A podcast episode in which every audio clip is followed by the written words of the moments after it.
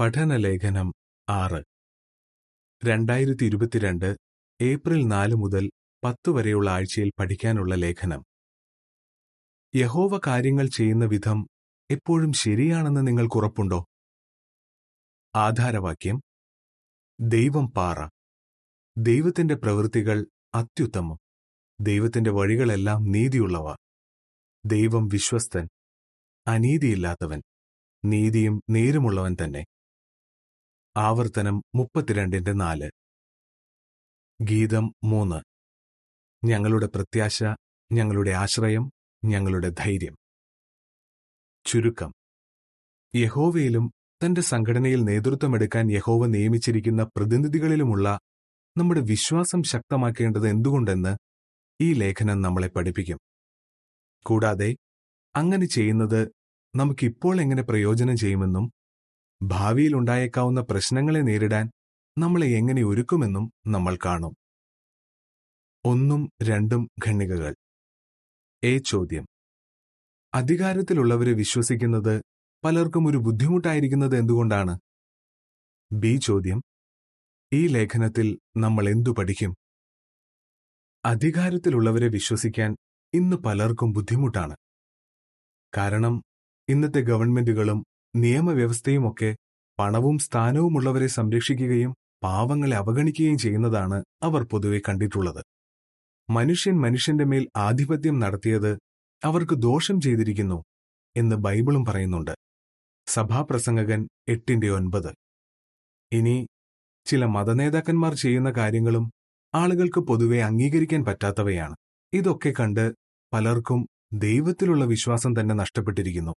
അതുകൊണ്ട് ഒരു വ്യക്തി ബൈബിൾ പഠിക്കാൻ തയ്യാറാകുമ്പോൾ യഹോവയിലും യഹോവ നിയമിച്ചിരിക്കുന്ന പ്രതിനിധികളിലും വിശ്വസിക്കാൻ അദ്ദേഹത്തെ സഹായിക്കുന്നത് അല്പം ബുദ്ധിമുട്ടായിരുന്നേക്കാം. എന്നാൽ യഹോവയിലും യഹോവയുടെ സംഘടനയിലും വിശ്വസിക്കാൻ പഠിക്കേണ്ടത് ബൈബിൾ വിദ്യാർത്ഥികൾ മാത്രമല്ല നമ്മുടെ കാര്യത്തിലും അത് ശരിയാണ്. വർഷങ്ങളായി യഹോവയെ സേവിക്കുന്നവരാണെങ്കിൽ പോലും യഹോവ കാര്യങ്ങൾ ചെയ്യുന്ന രീതിയാണ് ഏറ്റവും നല്ലത് എന്ന ബോധ്യം ഒരിക്കലും നഷ്ടപ്പെടാതെ നമ്മൾ നോക്കണം. അതിനൊരു പരിശോധനയായേക്കാവുന്ന സാഹചര്യങ്ങൾ ചിലപ്പോൾ നമ്മുടെ ജീവിതത്തിൽ ഉണ്ടായേക്കാം. അത്തരത്തിലുള്ള മൂന്ന് സാഹചര്യങ്ങളെക്കുറിച്ചാണ് ഈ ലേഖനത്തിൽ പഠിക്കുന്നത്. ഒന്ന് നമ്മൾ ചില ബൈബിൾ ഭാഗങ്ങൾ വായിക്കുമ്പോൾ. രണ്ട് യഹോവയുടെ സംഘടനയിൽ നിന്ന് നമുക്ക് ചില നിർദ്ദേശങ്ങൾ കിട്ടുമ്പോൾ. മൂന്ന് ഭാവിയിൽ ചില പ്രശ്നങ്ങൾ നേരിടുമ്പോൾ. ബൈബിൾ വായിക്കുമ്പോൾ. ഖണ്ണിക മൂന്ന് ചോദ്യം. ചില ബൈബിൾ വിവരണങ്ങൾ യഹോവ കാര്യങ്ങൾ ചെയ്യുന്ന രീതിയിലുള്ള നമ്മുടെ വിശ്വാസം പരിശോധിച്ചേക്കാവുന്നത് എങ്ങനെ?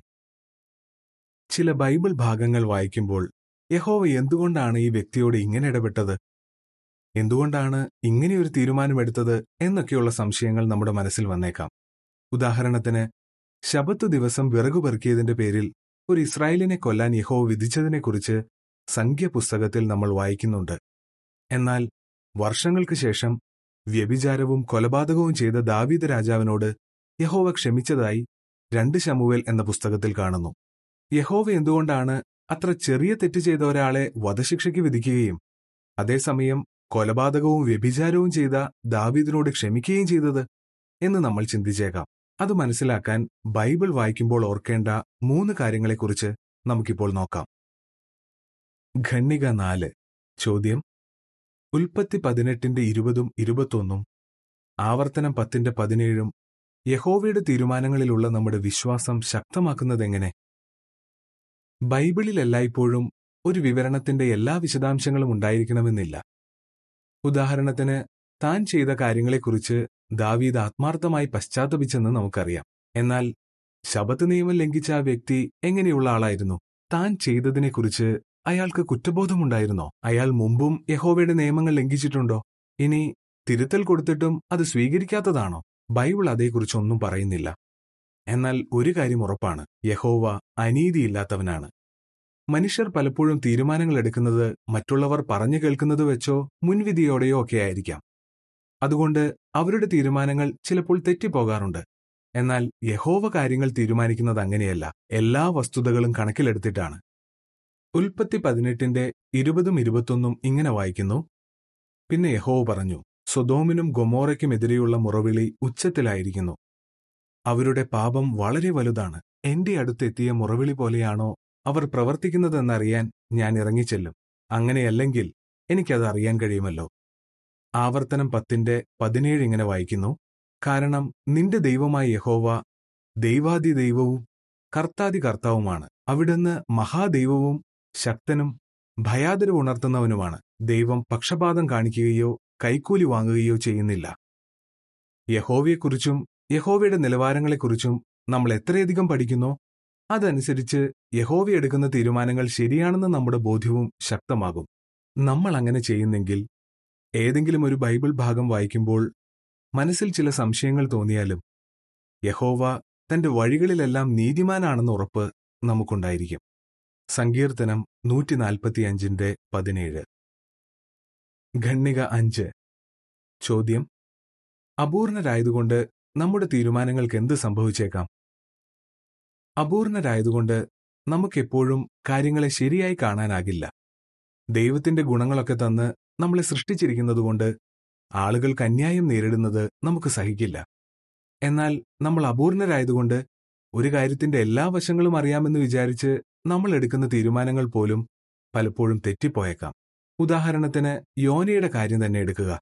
നിലവയിലെ ആളുകളോട് കരുണ കാണിക്കാൻ യഹോവ തീരുമാനിച്ചപ്പോൾ യോനയ്ക്ക് അതിഷ്ടമായില്ല പക്ഷേ യഹോവ കരുണ കാണിച്ചതുകൊണ്ട് നിലവയിലെ മാനസാന്തരപ്പെട്ട ഒരു ലക്ഷത്തി ഇരുപതിനായിരത്തിലധികം ആളുകൾ രക്ഷപ്പെട്ടു. അവസാനം യഹോവയുടെയല്ല യോനയുടെ ചിന്തയാണ് തെറ്റിപ്പോയതെന്ന് തെളിഞ്ഞു. ഇനി വായിക്കുന്നത് അനുബന്ധ വിവരങ്ങളാണ് അപൂർണരായതുകൊണ്ട് എപ്പോഴും എല്ലാ കാര്യങ്ങളും മനസ്സിലാകണമെന്നില്ല. യഹോവയുടെ തീരുമാനങ്ങൾ ശരിയല്ലെന്ന് നമുക്ക് ചിലപ്പോൾ തോന്നാം. ഒരാൾക്ക് കുറെ കൂടി കടുത്ത ശിക്ഷ കൊടുക്കണമായിരുന്നെന്നോ അതല്ലെങ്കിൽ ശിക്ഷ അല്പം കൂടിപ്പോയെന്നോ ഒക്കെ നമ്മൾ ചിന്തിച്ചേക്കാം. അതുപക്ഷേ നീരാവി കൊണ്ട് മങ്ങിയ കണ്ണാടിയിലൂടെ നോക്കുന്നത് പോലെയാണ്. അങ്ങനെയൊരു കണ്ണാടിയിലൂടെയാണ് നോക്കുന്നതെങ്കിൽ എത്ര ശ്രമിച്ചാലും നമുക്ക് വ്യക്തമായി കാണാനാകില്ല. അതുപോലെ തന്നെ നമ്മൾ അപൂർണരായതുകൊണ്ട് യഹോവയുടെ തീരുമാനങ്ങൾ നമുക്ക് എപ്പോഴും പൂർണമായി മനസ്സിലാകണമെന്നില്ല. എന്നാൽ അത് യഹോവയുടെ കുഴപ്പം കൊണ്ടല്ല നമ്മുടെ കുഴപ്പം കൊണ്ടാണ്. അനുബന്ധ വിവരങ്ങൾ ഇവിടെ തീരുന്നു. ഖണ്ണിക ആറ്. ചോദ്യം. താൻ എടുക്കുന്ന തീരുമാനങ്ങളുടെ കാരണം യഹോവയ്ക്ക് നമ്മളോട് വിശദീകരിക്കേണ്ടതില്ലാത്തത് എന്തുകൊണ്ട് താൻ എടുക്കുന്ന തീരുമാനങ്ങളുടെ കാരണം മനുഷ്യരോട് വിശദീകരിക്കേണ്ട ആവശ്യം യഹോവയ്ക്കില്ല. താൻ എടുത്തതോ എടുക്കാൻ പോകുന്നതോ ആയ തീരുമാനങ്ങളെക്കുറിച്ച് എന്തു തോന്നുന്നു എന്ന് പറയാൻ. യഹോവ തന്റെ ദാസന്മാരെ ചിലപ്പോഴൊക്കെ അനുവദിച്ചിട്ടുണ്ട് എന്നുള്ളത് ശരിയാണ്. താൻ എന്തുകൊണ്ട് അങ്ങനെയൊരു തീരുമാനമെടുത്തെന്ന് ഇടയ്ക്കൊക്കെ യഹോവ വിശദീകരിച്ചിട്ടുമുണ്ട്. എന്നാൽ തന്റെ തീരുമാനങ്ങളുടെ കാരണം നമ്മളോട് വിശദീകരിക്കേണ്ട ആവശ്യമൊന്നും യഹോവയ്ക്കില്ല. ഇനി നമ്മുടെ സ്രഷ്ടാവായതുകൊണ്ട് ഒരു കാര്യം ചെയ്യുന്നതിന് മുമ്പോ ചെയ്ത ശേഷമോ നമ്മുടെ അംഗീകാരത്തിന്റെ ആവശ്യവും യഹോവയ്ക്കില്ല. നിർദ്ദേശങ്ങൾ കിട്ടുമ്പോൾ. ഖണ്ണിക ഏഴ്. ചോദ്യം. ഏത് കാര്യത്തിൽ നമുക്ക് ബുദ്ധിമുട്ട് തോന്നിയേക്കാം? എന്തുകൊണ്ട്? യഹോവ എപ്പോഴും ശരിയായ രീതിയിലെ കാര്യങ്ങൾ ചെയ്യുകയുള്ളൂ എന്ന് പൂർണ മനസ്സോടെ സമ്മതിക്കാൻ നമുക്ക് വലിയ ബുദ്ധിമുട്ടൊന്നും കാണില്ല. എന്നാൽ യഹോവ നിയമിച്ചിരിക്കുന്ന ആളുകളെ വിശ്വസിക്കാൻ നമുക്ക് ചിലപ്പോൾ ബുദ്ധിമുട്ട് തോന്നിയേക്കാം. യഹോവയുടെ സംഘടനയിൽ കുറച്ചൊക്കെ അധികാരമുള്ള ആളുകൾ പ്രവർത്തിക്കുന്നത് ശരിക്കും യഹോവയുടെ നിർദ്ദേശം അനുസരിച്ചാണോ അതോ സ്വന്തം ഇഷ്ടപ്രകാരമാണോ എന്ന് നമ്മൾ ചിന്തിക്കാനിടയുണ്ട്. ബൈബിൾ കാലങ്ങളിൽ ജീവിച്ചിരുന്ന ചിലരും അങ്ങനെ ചിന്തിച്ചിട്ടുണ്ടാകും. മൂന്നാം ഖണ്ഡികയിൽ പറഞ്ഞ ആ സംഭവം നമുക്കൊന്ന് നോക്കാം. ശബത്ത് നിയമം ലംഘിച്ച വ്യക്തിയുടെ ബന്ധുക്കളിൽപ്പെട്ട ഒരാൾ ഇങ്ങനെ ചിന്തിച്ചിരിക്കാം. മോശ ശരിക്കും യഹോവയോട് ആലോചിച്ചിട്ടാണോ ഇയാൾക്ക് മരണശിക്ഷ വിധിച്ചത്? ഇനി ഹിത്യനായ ഊരിയാവിന്റെ ഒരു കൂട്ടുകാരൻ ഒരു പക്ഷെ ഓർത്തിട്ടുണ്ടാകും. ദാവീദ് രാജാവായതുകൊണ്ട് ആ അധികാരം ഉപയോഗിച്ച് മരണശിക്ഷയിൽ നിന്ന് രക്ഷപ്പെട്ടതായിരിക്കണം. പക്ഷേ നമ്മൾ എപ്പോഴും മനസ്സിൽ പിടിക്കേണ്ട കാര്യം ഇതാണ്. തന്റെ സംഘടനയിലും സഭയിലും നേതൃത്വം എടുക്കാൻ വേണ്ടി നിയമിച്ചിരിക്കുന്ന വ്യക്തികളെ യഹോവ വിശ്വസിക്കുന്നുണ്ട്. അതുകൊണ്ട് നമ്മളും അവരെ വിശ്വസിക്കണം. ഇല്ലെങ്കിൽ നമ്മൾ യഹോവയെ വിശ്വസിക്കുന്നെന്ന് ഒരിക്കലും പറയാനാകില്ല. ഖണ്ണിക എട്ട്. ചോദ്യം. ഒന്നാം നൂറ്റാണ്ടിലെ ക്രിസ്തീയ സഭയ്ക്കും ഇന്നത്തെ ക്രിസ്തീയ സഭയ്ക്കും തമ്മിൽ എന്ത് സമാനതയുണ്ട്? ഇന്ന് യഹോവ വിശ്വസ്തനും വിവേകിയുമായ അടിമയെ ഉപയോഗിച്ചാണ് തന്റെ സംഘടനയെ നയിക്കുന്നത്. ഒന്നാം നൂറ്റാണ്ടിലെ ഭരണസംഘത്തെ പോലെ തന്നെ ഈ അടിമയും ലോകമെങ്ങുമുള്ള ദൈവജനത്തിന്റെ പ്രവർത്തനങ്ങൾക്ക് മേൽനോട്ടം വഹിക്കുകയും സഭയിൽ മൂപ്പന്മാർക്ക് വേണ്ട നിർദ്ദേശങ്ങൾ നൽകുകയും ചെയ്യുന്നു. തുടർന്ന് മൂപ്പന്മാർ തങ്ങൾക്ക് കിട്ടിയ നിർദ്ദേശങ്ങൾ അനുസരിച്ച് സഭയിൽ കാര്യങ്ങൾ ചെയ്യുന്നു. പ്രവൃത്തികൾ പതിനാറിന്റെ നാലും അഞ്ചും ഇങ്ങനെ വായിക്കുന്നു. അവർ നഗരം തോറും സഞ്ചരിച്ച് യെരുശലേമിലെ അപ്പോസ്തലന്മാരും മൂപ്പന്മാരും എടുത്ത തീരുമാനങ്ങൾ അവിടെയുള്ളവരെ അറിയിച്ചു. അവർ അവ പിൻപറ്റി. അങ്ങനെ സഭകളുടെ വിശ്വാസം ശക്തമായി. അംഗസംഖ്യ ദിവസേന വർദ്ധിച്ചു.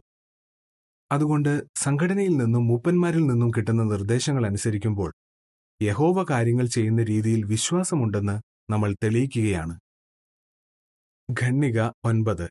ചോദ്യം മൂപ്പന്മാർ എടുക്കുന്ന തീരുമാനം അംഗീകരിക്കാൻ നമുക്ക് എപ്പോൾ ബുദ്ധിമുട്ട് തോന്നിയേക്കാം? എന്തുകൊണ്ട്? ചിലപ്പോൾ മൂപ്പന്മാർ എടുക്കുന്ന തീരുമാനം അംഗീകരിക്കാൻ നമുക്ക് ബുദ്ധിമുട്ട് തോന്നിയേക്കാം. ഉദാഹരണത്തിന് അടുത്ത കാലത്ത് പല സഭകളുടെയും സർക്കീറ്റുകളുടെയും കാര്യത്തിൽ ചില മാറ്റങ്ങളൊക്കെ വരുത്തി. രാജ്യഹാളുകളിലെ ഇരിപ്പിട സൗകര്യങ്ങൾ ഏറ്റവും നന്നായി ഉപയോഗപ്പെടുത്താൻ വേണ്ടി ചില പ്രചാരകരോട് മറ്റൊരു സഭയിൽ പോകാമോ എന്ന് മൂപ്പന്മാർ ചോദിച്ചു.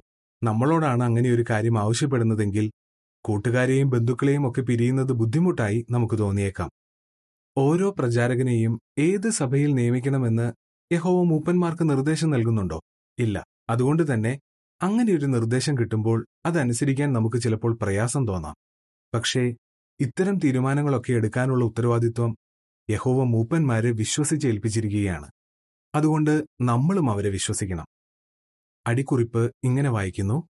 ചില പ്രത്യേക സാഹചര്യങ്ങളിൽ ഒരു വ്യക്തിക്കോ ഒരു കുടുംബത്തിനോ അവർ ഇപ്പോൾ ആയിരിക്കുന്ന സഭയിൽ തന്നെ തുടരേണ്ടത് ആവശ്യമായി വന്നേക്കാം.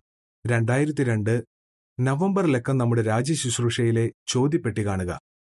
അടിക്കുറിപ്പ് ഇവിടെ തീരുന്നു. ഖണ്ണിക പത്ത്. ചോദ്യം. എബ്രായർ പതിമൂന്നിന്റെ പതിനേഴ് പറയുന്നതനുസരിച്ച് നമ്മൾ മൂപ്പന്മാരുടെ തീരുമാനത്തോട് സഹകരിക്കേണ്ടത് എന്തുകൊണ്ട്? ചില സന്ദർഭങ്ങളിൽ മൂപ്പന്മാർ എടുക്കുന്ന തീരുമാനം നമ്മൾ ഇഷ്ടപ്പെടുന്ന തരത്തിലുള്ളതായിരിക്കണമെന്നില്ല. അപ്പോഴും നമ്മൾ ആ തീരുമാനത്തെ പിന്തുണയ്ക്കുകയും അവരോട് സഹകരിക്കുകയും ചെയ്യേണ്ടത് എന്തുകൊണ്ടാണ്? അങ്ങനെ ചെയ്യുമ്പോൾ ദൈവജനത്തിന്റെ ഇടയിലെ ഐക്യം നിലനിർത്താൻ നമ്മൾ സഹായിക്കുകയാണ്. മൂപ്പന്മാരുടെ സംഘമെടുക്കുന്ന തീരുമാനം എല്ലാവരും താഴ്മയോടെ അനുസരിക്കുമ്പോൾ ആ സഭയിൽ നല്ല പുരോഗതിയുണ്ടാകും എബ്രായർ പതിമൂന്നിന്റെ പതിനേഴ് ഇങ്ങനെ വായിക്കുന്നു നിങ്ങൾക്കിടയിൽ നേതൃത്വമെടുക്കുന്നവർ നിങ്ങളെക്കുറിച്ച് കണക്ക് ബോധിപ്പിക്കേണ്ടവരെന്ന നിലയിൽ എപ്പോഴും നിങ്ങൾക്ക് വേണ്ടി ഉണർന്നിരിക്കുന്നതുകൊണ്ട് അവരെ അനുസരിച്ച് അവർക്ക് കീഴ്പ്പെട്ടിരിക്കുക. അപ്പോൾ അവർ അത് ഞരങ്ങിക്കൊണ്ടല്ല സന്തോഷത്തോടെ ചെയ്യാനിടയാകും അല്ലെങ്കിൽ അത് നിങ്ങൾക്ക് ദോഷം ചെയ്യും. അതിലും പ്രധാനമായി നമ്മളെ പരിപാലിക്കാൻ വേണ്ടി യഹോവ വിശ്വസിച്ചാക്കിയിരിക്കുന്ന മൂപ്പന്മാരോട് സഹകരിക്കുമ്പോൾ നമ്മൾ യഹോവയെ വിശ്വസിക്കുന്നെന്ന് കാണിക്കുകയാണ്. ഖണ്ണിക പതിനൊന്ന് ചോദ്യം. ഏതെല്ലാം കാര്യങ്ങൾ ഓർക്കുന്നത് മൂപ്പന്മാർ തരുന്ന നിർദ്ദേശങ്ങളിലുള്ള നമ്മുടെ വിശ്വാസം ശക്തമാക്കാൻ സഹായിക്കും. മൂപ്പന്മാർ തരുന്ന നിർദ്ദേശങ്ങളിലുള്ള നമ്മുടെ വിശ്വാസം ശക്തമാക്കാൻ നമുക്ക് മനസ്സിൽ പിടിക്കാൻ കഴിയുന്ന ചില കാര്യങ്ങളുണ്ട്. സഭയോട് ബന്ധപ്പെട്ട കാര്യങ്ങൾ ചർച്ച ചെയ്യുമ്പോൾ അവർ പരിശുദ്ധാത്മാവിന്റെ സഹായത്തിനു വേണ്ടി പ്രാർത്ഥിക്കുന്നു. കൂടാതെ ബൈബിൾ തത്വങ്ങളും സംഘടന തരുന്ന നിർദ്ദേശങ്ങളും ശ്രദ്ധാപൂർവം പരിശോധിച്ചിട്ടാണ് അവർ തീരുമാനങ്ങളെടുക്കുന്നത് യഹോവയെ സന്തോഷിപ്പിക്കാനും ദൈവജനത്തെ ഏറ്റവും നന്നായി പരിപാലിക്കാനുമാണ് അവരെല്ലാം ആഗ്രഹിക്കുന്നത്. തങ്ങളുടെ ഉത്തരവാദിത്വങ്ങൾ എങ്ങനെ ചെയ്യുന്നെന്ന കാര്യത്തിൽ ദൈവത്തോട് കണക്ക് ബോധിപ്പിക്കേണ്ടി വരുമെന്ന് വിശ്വസ്തരായ ഈ സഹോദരന്മാർക്കറിയാം. ഇതൊന്ന് ചിന്തിക്കുക. വംശത്തിന്റെയും മതത്തിന്റെയും രാഷ്ട്രീയത്തിന്റെയും പേരിൽ ലോകം ഇന്ന് ഭിന്നിച്ചിരിക്കുമ്പോൾ യഹോവയുടെ ജനം ഐക്യത്തോടെ ഏക സത്യദൈവത്തെ ആരാധിക്കുന്നു. എങ്ങനെയാണ് അവർക്കതിന് കഴിയുന്നത്? യഹോവ തന്റെ ജനത്തെ അനുഗ്രഹിച്ചിരിക്കുന്നതുകൊണ്ട് മാത്രമാണ് ഇന്നത് സാധ്യമായിരിക്കുന്നത്. ഖണ്ണിക പന്ത്രണ്ട്. ചോദ്യം. ഒരു വ്യക്തിക്ക് ശരിക്കും പശ്ചാത്താപമുണ്ടോ എന്ന് തീരുമാനിക്കാൻ മൂപ്പന്മാർ ഏതെല്ലാം കാര്യങ്ങൾ പരിഗണിക്കണം? സഭയെ ശുദ്ധമായി സൂക്ഷിക്കാനുള്ള വലിയൊരു ഉത്തരവാദിത്വമാണ് യഹോവ മൂപ്പന്മാരെ ഏൽപ്പിച്ചിരിക്കുന്നത്. ആരെങ്കിലും ഗുരുതരമായൊരു തെറ്റ് ചെയ്താൽ ആ വ്യക്തിയെ സഭയിൽ തുടരാൻ അനുവദിക്കണോ വേണ്ടയോ എന്ന കാര്യത്തിൽ മൂപ്പന്മാർ ഒരു തീരുമാനമെടുക്കേണ്ടതുണ്ട്. അവർ അങ്ങനെ ചെയ്യാൻ യഹോവ പ്രതീക്ഷിക്കുന്നു. അതിന് അവർ പല കാര്യങ്ങളും ചിന്തിക്കേണ്ടതുണ്ട്. തന്റെ തെറ്റിനെക്കുറിച്ച് ആ വ്യക്തിക്ക് ശരിക്കും പശ്ചാത്താപമുണ്ടോ? അങ്ങനെയുണ്ടെന്ന് ആ വ്യക്തി അവകാശപ്പെട്ടേക്കാമെങ്കിലും അദ്ദേഹം വാസ്തവത്തിൽ ആ തെറ്റിനെ വെറുക്കുന്നുണ്ടോ? ആ തെറ്റ് ഇനി ഒരിക്കലും ആവർത്തിക്കാതിരിക്കാൻ അദ്ദേഹം ഉറച്ച തീരുമാനമെടുത്തിട്ടുണ്ടോ?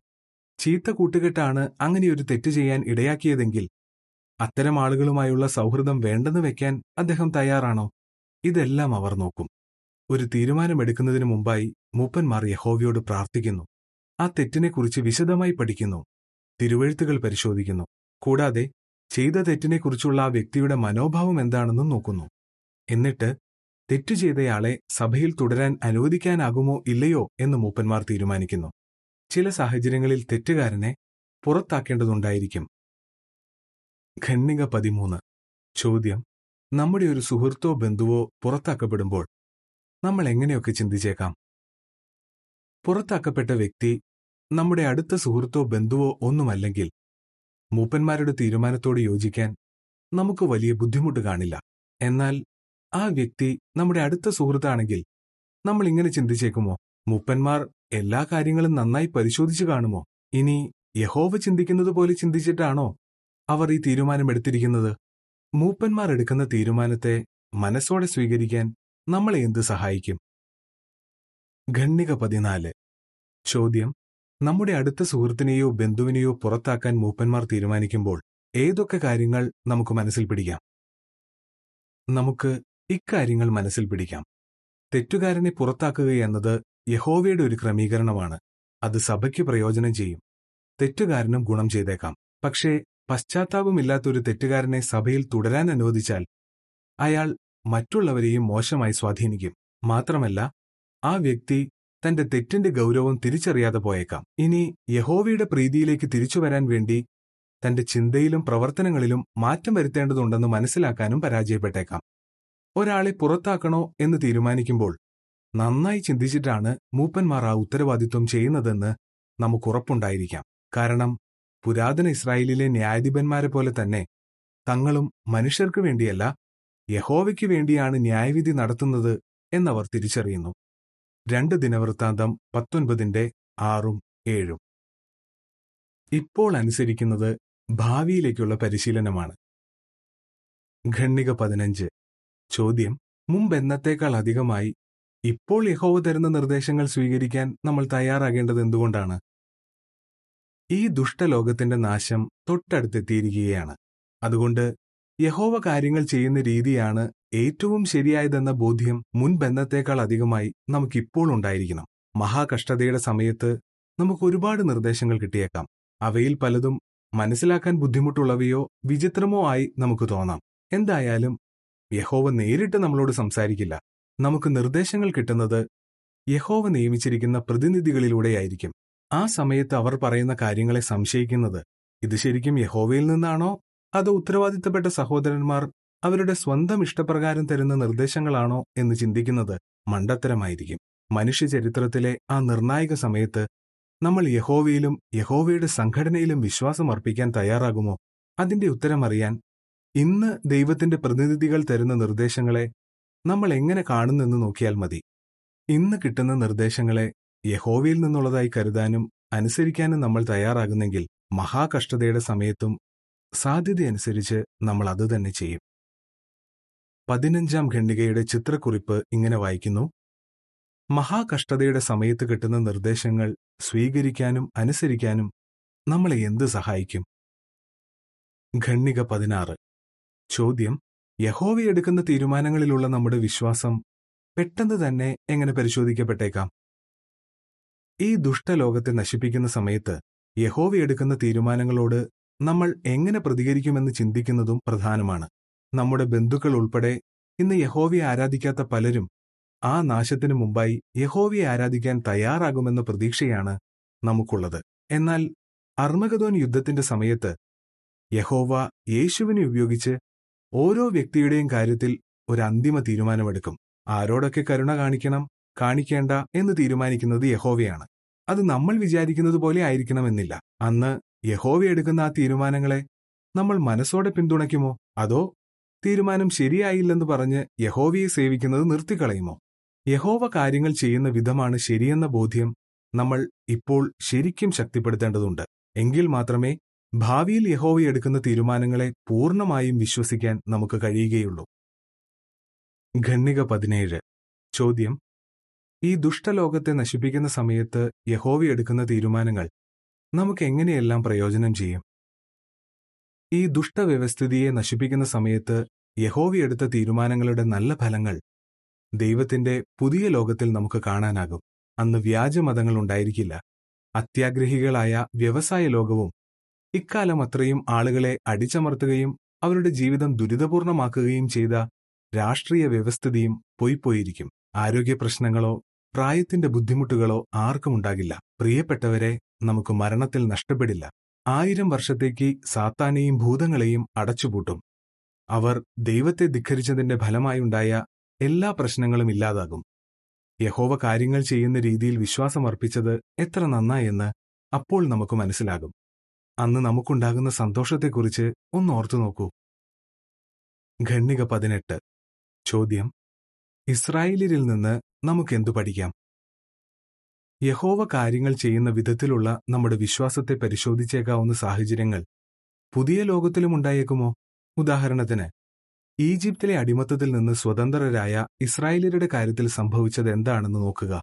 അവിടെ നിന്ന് പോന്ന ഉടനെ തന്നെ അവർ പരാതി പറയാൻ തുടങ്ങി. ഈജിപ്തിൽ ഉണ്ടായിരുന്നതുപോലുള്ള നല്ല നല്ല ഭക്ഷണങ്ങൾ കിട്ടാത്തതിന്റെ പേരിൽ അവർ കുറ്റം പറഞ്ഞു. യഹോവ നൽകിയ മന്നയെ അറപ്പുളവാക്കുന്ന ഭക്ഷണമായി അവർ കണ്ടു.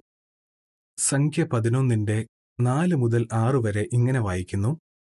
പിന്നീട് അവർക്കിടയിൽ ഉണ്ടായിരുന്ന സമ്മിശ്ര പുരുഷാരം അത്യാർത്തി കാണിക്കാൻ തുടങ്ങി.